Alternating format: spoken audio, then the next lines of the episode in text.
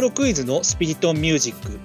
この番組はイントロクイズサークルオンタマがメンバー共通の趣味であるアニメソングの成分少し多めで好きな曲やコンテンツの話さらにはクイズの時に考えていることなどのトークを通して皆さんと一緒にクイズの世界を盛り上げようと奮闘していく番組です。事前に一つのトークテーマを決めてトークを始めますが最終的な展開は撮ってみるまで分かりません。今回参加するメンバーは安尾となるとソキウスです。今回はこの3人でお送りします。では今回のトークテーマに入っていきますが今回は過去何度かやっているシリーズの4回目になります。今回のトークテーマは、本日の1枚企画その4ということで、おのおのが今紹介したいアルバムを1枚紹介してもらうという企画の今回が4回目なんですけれども、じゃあ、早速、安尾くんに聞いてみようかな。はい。今回安尾くんが紹介したいアルバム作品は何ですか？夏川椎名さん、コンポジットでございます。ごめんなさい、もうちょっと本日の1枚で2回夏川さんを使ってしまっているというですね。そうなんですよね。第1回の時に夏川さんのログラインのアルバムを紹介してもらったんだけど、安尾くんには。はい。今回は最新作、コンポジットのアルバムからだっていうことですけども、すいません、ちょっとこれはちょっと出さざるを得なかったので、出さざるを得なかった。申し訳ないです。もっと他の出せよと思われた方もいらっしゃるかもしれないですけど。じゃあ、まあ、もう一回夏川さんのっていうことなので、まずは、このアルバムを一言で言うならばどういうアルバムですか？本人が言うそのコンセプトとしては喜怒哀楽みたいなうんうん。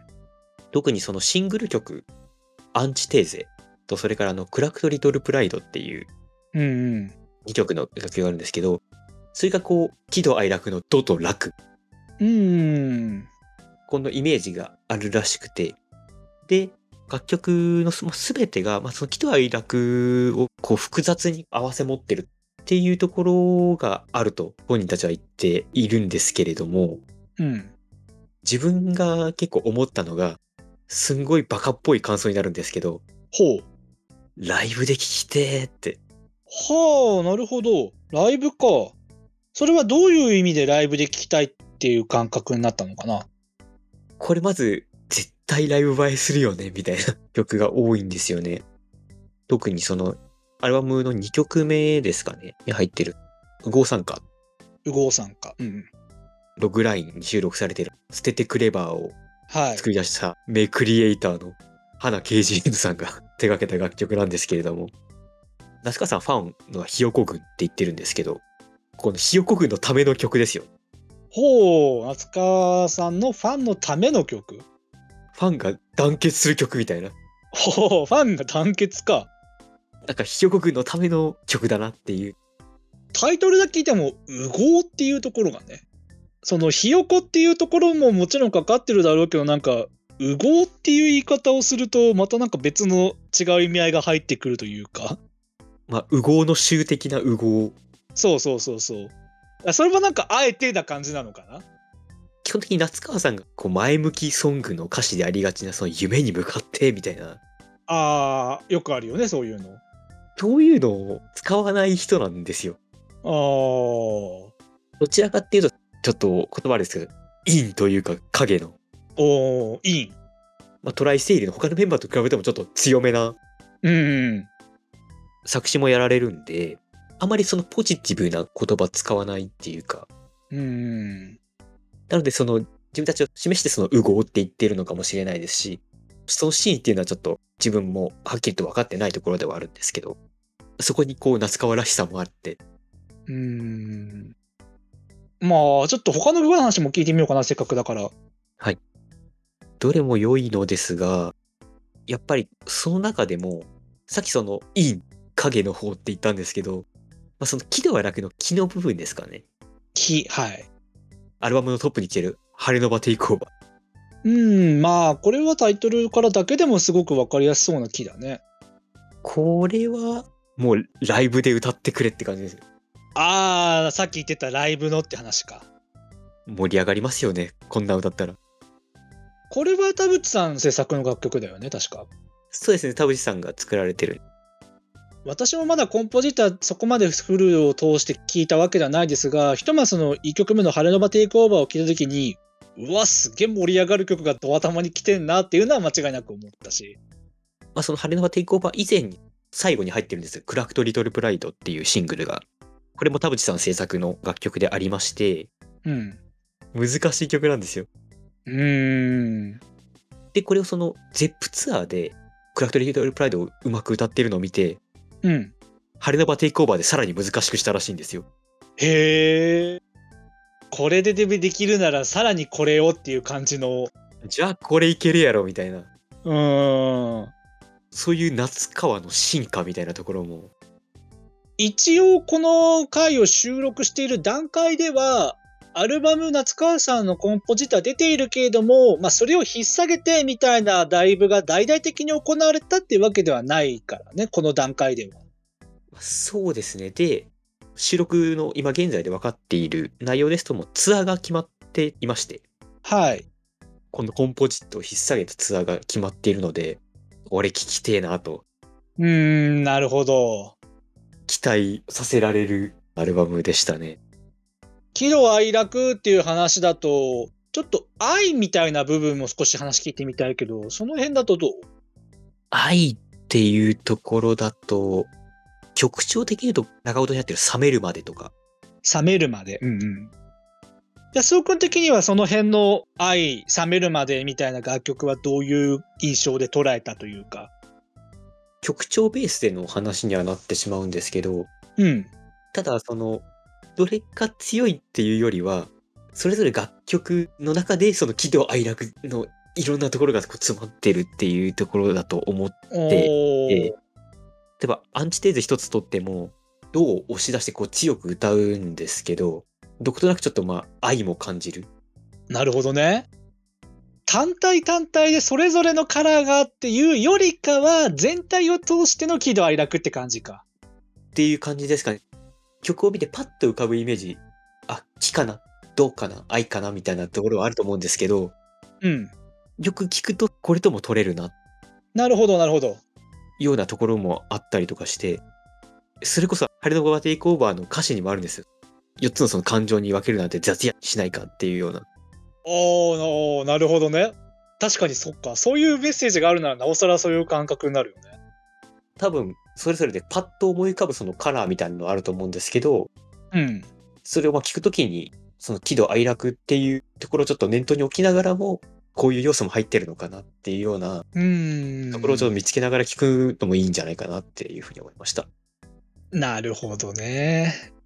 ちょっと今回は、掟破りという方、ちょっと言い過ぎかもしれないけど、あえて以前紹介した夏川さんのそのログラインの次となるアルバムコンポジットを今回紹介してもらいました。まさにそのコンポジット合成なんですよね。はい。なるほど。合成。確かにそうだ。じゃあ、私は、今まで過去3回、まあ、いろいろなところからいろいろ引っ張ってきたんですが、あんまりその今まで思い出みたいな要素でアルバムを紹介してこなかったので、まあもちろんその楽曲それぞれがっていう要素はもちろんありますが、どちらかというと思い出の要素がそれなりに強く出てくる女性声優のソロ名義でのアルバムを紹介しようかなと思って、今回私が紹介するのは、2004年に出た女性声優堀江由衣さんのアルバム楽園ですね。またその2004年のアルバムをこう今、なんでわざわざ楽園をみたいな話は、まあ、後で話しますけど、ひとまず、この回が配信されたちょっと後くらいになるんですかね。今年3月に堀江さんが最新アルバム、文学少女の歌集2ってアルバムが出るんですけど、その文学少女の歌集2っていう言い方からもちょっとわかる通り、どちらかというと、最近の堀江さんはなんか、こういうくくり方をしていいのかんだけど、オーガニックな、なんか自然派的なイメージがあるんですよ、私の中に。ジャケ写とかもそんな感じで見ちゃうんですけど。それそんな感覚あんまない？その堀江さんの最近の楽曲。そこまで最近の楽曲を堀江さんのあまり聞けてないんですけど、うん。言われると、おそうだなっていう 感じはしますよね。今回は、その、ちょうどこのくらいの頃の、堀江由衣さんの独自のファンタジー感みたいなカラーが分かりやすいかなっていう意味で、その対比でちょっと今回このアルバムにしたんですけど。その意味では、私はこのアルバムと、この次に出た嘘つきアリスとクジラ号をめぐる冒険っていうのが、その、堀江さんの独自のファンタジー感がものすごくわかりやすく出てる2枚だなって私は勝手に思っていて、まあはい今回のその楽園は、その中でも特に私が好きな岡崎律子さんのカラーが存分に出たアルバムなんですね、これは。ああ、岡崎律子さんが関わっていらっしゃる。楽曲のかなりの数を岡崎さん提供の楽曲が実は入ってて、ほう。で、まあもちろん岡崎さん以外の楽曲、堀江由衣さんを語るときによく出てくる椎名カレンさんとか松浦祐樹さんとかも参加してるんですけど、ああとアンジェラとか。が参加してるアルバムなんですけど、このアルバムは特に岡崎律子さんの要素が強くて、まあなんでかっていう話をしとくと、実はこのアルバムが当時出た確か数週間後に岡崎律子さんが亡くなってるんですね。はいはい。なんで岡崎さんが携わったもう本当に最後の最後の作品って言ってもいいぐらいの？そういう意味ではその堀江さんと岡崎さんが直接的につながる最後の作品だったのはこの作品ではい。私以前そのラジオ会を撮った時に自分のその思い出ルーツの中に女性声優とかのラジオ水木奈々さんをはじめそれこそこの当時の0年代女性声優の御三家的な堀江由衣さんと田村ゆかりさんこの辺のラジオよく聞いたっていうのもあったのでその堀江さんの楽園のアルバムとこの時期の嘘つきアリスのさっきのアルバムはちょうどリアルタイムでめちゃめちゃ聴いてたアルバムだったんですね。で特にその岡崎律子さんのって話を今回したくてこのアルバム紹介したいんですけど直接的に楽曲を上げていくのであればまずは序盤の2曲目にある「A Girl in Love」っていう曲がありまして、この楽曲はそれこそこれ岡崎律子さんが制作してもともと歌ってる楽曲なんですね。歌唱している。あ、カバーってことですか？そうなんですよ。アニメのシスタープリンセスリピュアの主題歌で使われてたんですよ。岡崎さんが歌唱してるバージョンが。はい。で、そっちの、まあ私にとってのシスプリットの話みたいなのも今後どっかでしたいんですけど、その原曲はどちらかというと岡崎さんの儚げな感覚がすごい出てる楽曲なんですけど、こちらの堀江由さん歌唱バージョンはもうちょっと元気っぽめな感じもあるけど原曲の要素も入っているみたいな。はいはい。まずその意味での A Girl in Love はこのアルバムを紹介するときに推したい楽曲の一個で、そういう意味であとタイアップの楽曲であげるんであれば、ジュベちゃんのアニメで使われていた心晴れて夜も明けてもこのアルバム収録してるんですけど、はいはいはい。それこそその思い出っていう観点では私が多分リアルタイムで堀江由衣さんの楽曲と出会ったのはおそらくこの楽曲だったはずなんですね。そういう意味でもちょっとこのアルバムをあえて特に紹介したかったっていうのはあります。あとは、これも序盤の方なんですけど、虹色サーチっていう楽曲があるんですけど、この楽曲は、どちらかというと、そのさっきのアガールインラブ的な感じで、ちょっとアップテンポな感じで入ってくるところに、その弦、ストリングスがいい感じに入ってきて、さらにそのキラキラした音色を使っている楽器として使ってたり、その楽曲の展開がすごく当時のアニソンっぽい、このはっきりとした感じ、その展開がわかりやすい転調するとか、そういう感じが、ある意味私にとっての音楽の特にアニソンの原体験的存在として語るには、すごくふさわしい楽曲って、あえてちょっとこのアルバムに引き付けて言うなら言いたいんですけど、あともう一個好きな楽曲、もうこれで4曲目ですけど、あげるのであれば、その最後の方にある笑顔の連鎖っていう楽曲がありまして、この楽曲がアルバム楽曲なんですけど、堀江さんの楽曲の中では結構重要な位置とでも言うんですか？っていうのを占めてる楽曲で、この楽曲も岡崎律子さん提供楽曲なんですね。おうほう。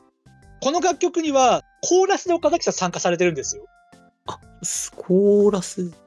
で、もちろんその意味で原曲の堀江由衣さんのこの笑顔の連鎖の楽曲がいいなっていうのもあるんですけど、後に岡崎律子さんが日向めぐみさんと組んでいったメロキュアというユニット、以前アガペーの楽曲の話とかもしましたけど、実はメロキュアが日向さんが一人で実質活動しているようになった時期に出たアルバム、メロキュアのメロディックスーパーハードキュアでしたっけ？その2個目の方のアルバム。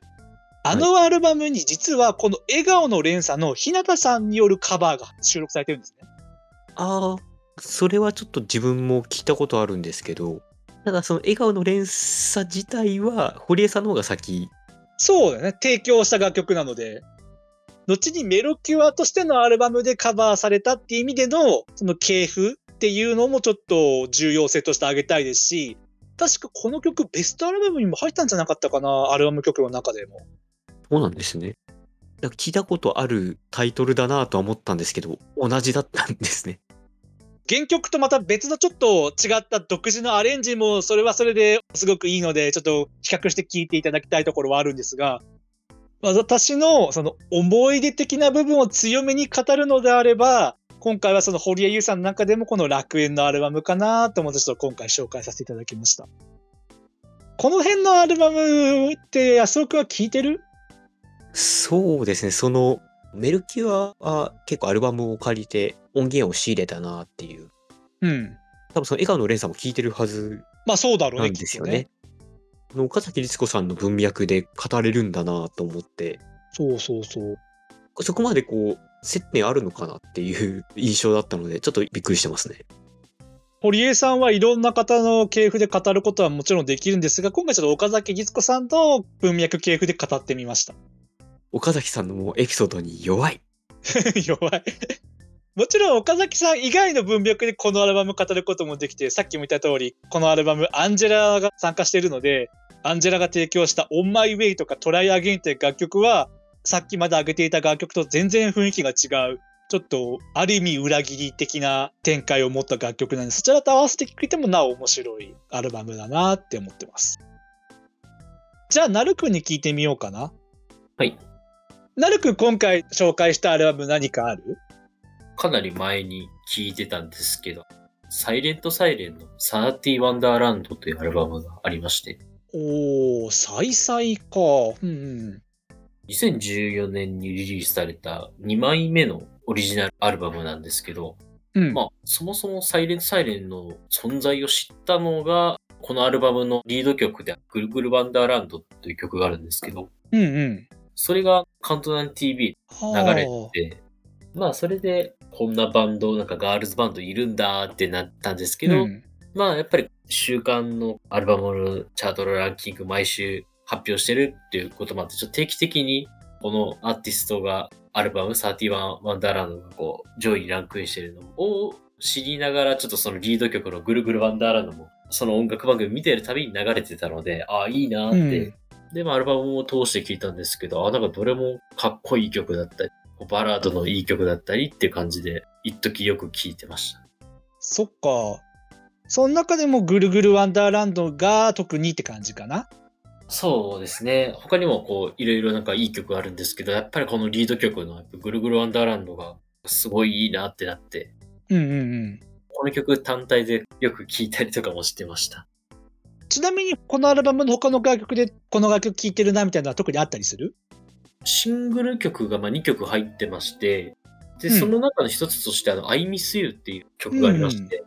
で、まあ、I Miss You の曲自体は、まあ、これはもうバラード曲で、で、まあ、うんうん。MV でこう、再々のメンバーがこう、なんか雪が降ってる中で歌ってるって感じの MV なんですけど、やっぱりこれも音楽番組見ていて、あ、なんかすごいいい曲やなってなって、で、うん。自分はあの勝手にアルバムオリジナルだと思ったんですけど、後々イントロクイズとかしていくうちに、あ、これシングル曲だったんだって、逆にそうああ、なるほど。たぐらいハマってましたね。うーん。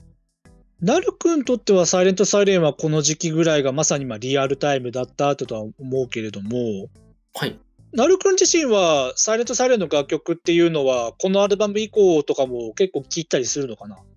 そうですね。この30ワンダーランドが再々の入り口になって、それ以降ですと、シングルですと、ハッピーマリとか、うん。そのあたり、ラッキーガールとかよく聞いてましたね。その頃のやつもよく聴いてたと。多分、ハッピーマリぐらいまでは、ちょっとこう、たまに聞いてたなって感じになって、それ以降は、まあちょっともう、あの、フェードアウトしちゃったんですけど、なんで、そこら辺のアルバムですね。なんで、サイレントサイレンってその、まあセルフタイトルがあるアルバムがあるんですけど、それと、あと一番最初のスタートっていう、ファーストアルバムがありまして、それは音源仕入れて聴いてましたね。うーん。まあちょっと勝手に私の話を結びつけちゃって申し訳ないけれども、私が再々をなんとなく意識したのは、それこそそのナルクの時期よりは後になるチェリボムとかからなので、あー、チェリオムですね。チェリボムが確か16年とかかな？えっ、と、あれがそうですね。確かシングルじゃなくて、だよね、アルバムで、そうそれこそアルバムの S で、なんか名前を。ちゃんと認識したところがあるので、そこまで突っ込んで聞いてたっていうわけではないんですけど、そのチェリボムっていう曲がよくなんか耳に入ってくるなみたいな感じで名前を認識したのがその頃だったので、私は逆にそのナル君が聴いた時期の頃のサイレントサイレンという楽曲をリアルタイムでは聴いてきてなかったので、ああ、ナル君はその時期の楽曲リアルタイムで聴いたんだなって思って、ちょっとその時期の楽曲もう一回聴いてみようかなって今思った。あー、そうなんですね。なんで多分、私がフェードアウトする段階で多分、ソキューさんが、そうそう、名前をちゃんと認識したみたいな。なんでそうですね。そのチェリボム以降ですと、まあやっぱりその藤山ディスコがなんとかって感じですね。うーん、なるほど。サイレントサイレンで、まあちょっとアルバム関係なくなっちゃってるんですけど、ああ、うん。天下一品のテーマっていう、あったね。まさにあの天下一品、ラーメン屋をあの題材にした曲があるんですけど、これなんか面白い曲だなってなって、まあ確かに面白い楽曲って意味では面白いよね、これは。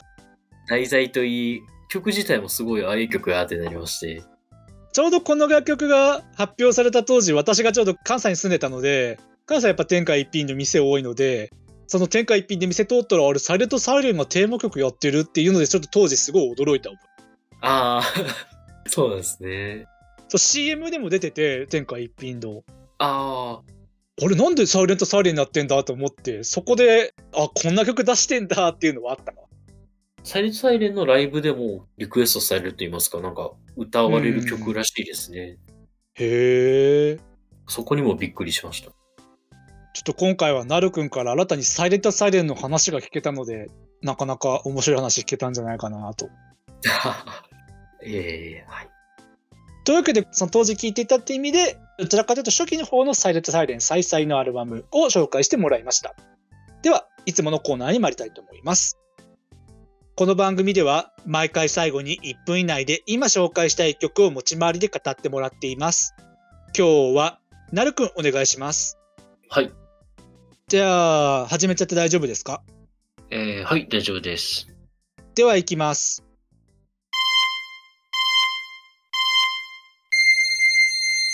今回私が紹介する楽曲はですね、アイリスの一途という曲です。こちらがですね、2013年のアイリスのセカンドシングルで、アニメ虫奉行の前期のエンディングに使用されました。で、アイリスのシングルの中では、アルバム未収録のあのシングルのうちの一つでありまして、で、いろんなアイリスの有名曲の中でもちょっと隠れる方ではあるんですけども、もうとても力強いバラードですし、ラッサビからのこう、追い上げといいますか、このテンポも素晴らしいですし、やはり歌い出しのいつの日か自分よりも強くなりたいというこの日々をこう私自身のこうイントロクイズに対するこう、まあ、思いというか、そこをこう奮い立たせてくれるようなえ歌い出しの歌詞から始まったりしますので、まあ、イギリスの影に隠れるところなんですけど、そこが逆にとってもあのいい曲ですので、ぜひ、あの、アニメ虫奉行と合わせて見たり聞いたりしてください。アイリスの一途、確かにね。いい曲なんですけどね。そうなんですよね。まあ、もちろんさっき言ってくれたように収録形態のとかもいろいろあるけれども、その初期の楽曲でそこまでなんか中心として語られることは少ないなっていう楽曲ではあるのは間違いない。だから突然、なるくんからその一途っていう名前が出てきてびっくりはしましたが。いやー、ちょっと今最近ハマって、アニメも見始めたので、へえ。